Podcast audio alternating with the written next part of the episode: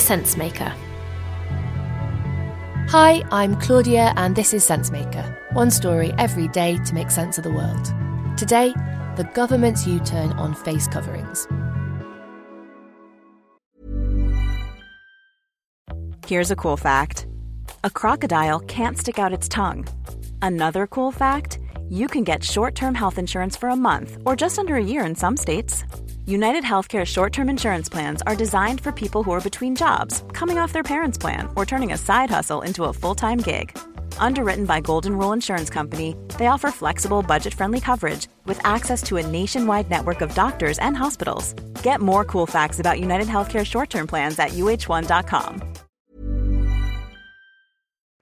I do think we need to be uh, we need to be stricter in insisting that people wear face coverings in confined places where um, they uh, are meeting people that you know, they don't normally meet. That was Boris Johnson one year ago in July 2020 when he asked the public to wear face coverings on public transport, in shops and restaurants, or face a fine. It was a decision he'd taken four months to make. You know, the, the balance of scientific opinion seems to have shifted in favour of more in favour of them than, than it was, and, and were very keen uh, uh, to, to follow that. We increasingly think. Because face coverings and the benefits they brought in lowering transmission of the coronavirus were contested from the off. In the US, mask wearing quickly became a culture war. You are in violation of my constitutional rights. This is America. This is You're not a communist. This is not communist China. Well, you gotta wear a mask, bro. Hey, sir. Everybody got on masks, man. Everybody got on masks, man. It's become an all too familiar scene across the country. People getting physical over wearing masks inside stores. It is required, but unfortunately, security guards are the ones getting hurt for just. For such a simple object, a piece of cloth, face coverings soon became a symbol of what people stood for. In England, whatever they thought, it looked as if people wouldn't have to stand for them much longer. Step four of lockdown easing on the 19th of July was trailed as the end of mask wearing. Full stop until this week, when Boris Johnson started to pedal backwards. And I cannot say this powerfully or emphatically enough. The message was clear. This pandemic is not over. This disease, coronavirus, continues to carry risks for you and your family. We cannot simply revert instantly from Monday, the 19th of July, to life as it was before COVID.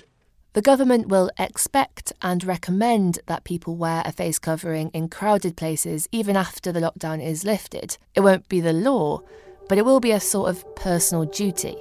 So the question is what prompted Boris Johnson to make a U turn?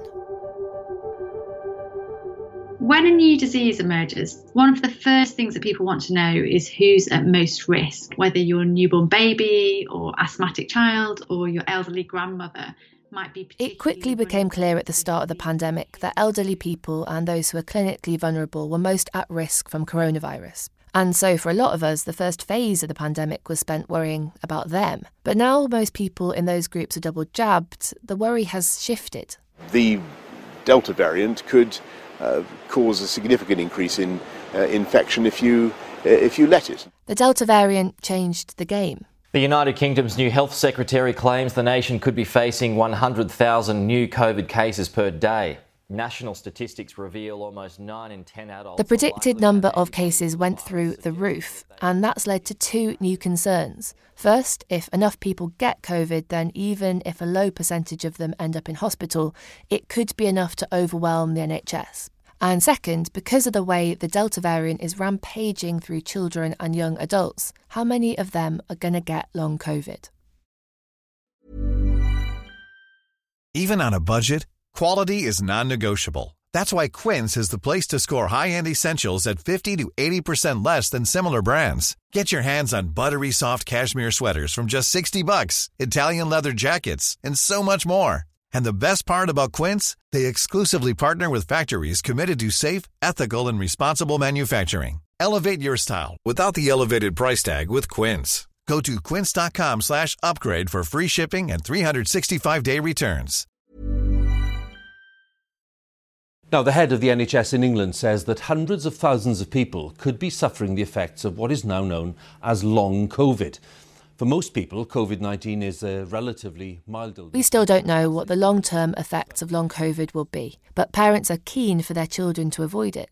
Politically, Boris Johnson wants to tell people they don't have to wear a mask. A lot of his MPs are pushing for what they tend to call Freedom Day to include an end to masks. But if the Prime Minister is doing that when his Health Secretary is saying we could hit 100,000 cases per day in the summer, well, it could look pretty irresponsible.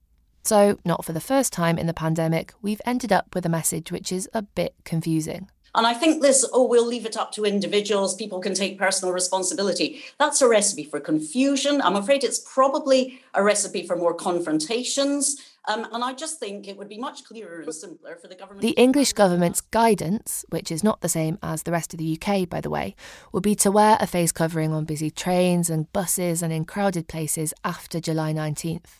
But it won't be mandatory. And if you want an example of how this could quickly turn political again, here's a good one. A leaked memo suggests that in the House of Commons, after lockdown is lifted, masks will be optional for MPs but compulsory for members of staff security people, cleaners, waiters, and waitresses, people like that.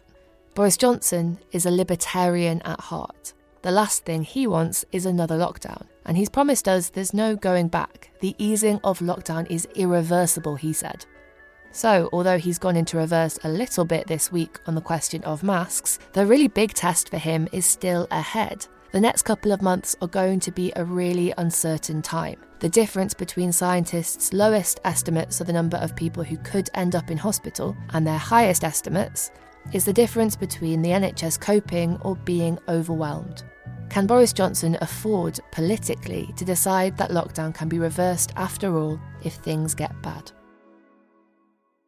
Thanks for listening to The Sensemaker. It's made by me and my colleagues Nimmo, Imizav, and Ella here at Tortoise. We're trying to build a different kind of newsroom at Tortoise, one that's open, collaborative, and free from all the clutter and the noise of the daily news cycle. We'd love for you to be a part of it by signing up. It's really easy to do, and membership starts from just £1 a week. Go to tortoisemedia.com forward slash friend and use my personal promo code, Claudia50. That's C L A U D I A 50, and you'll get 50% off.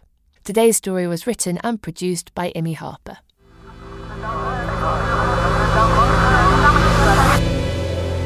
The Sensemaker.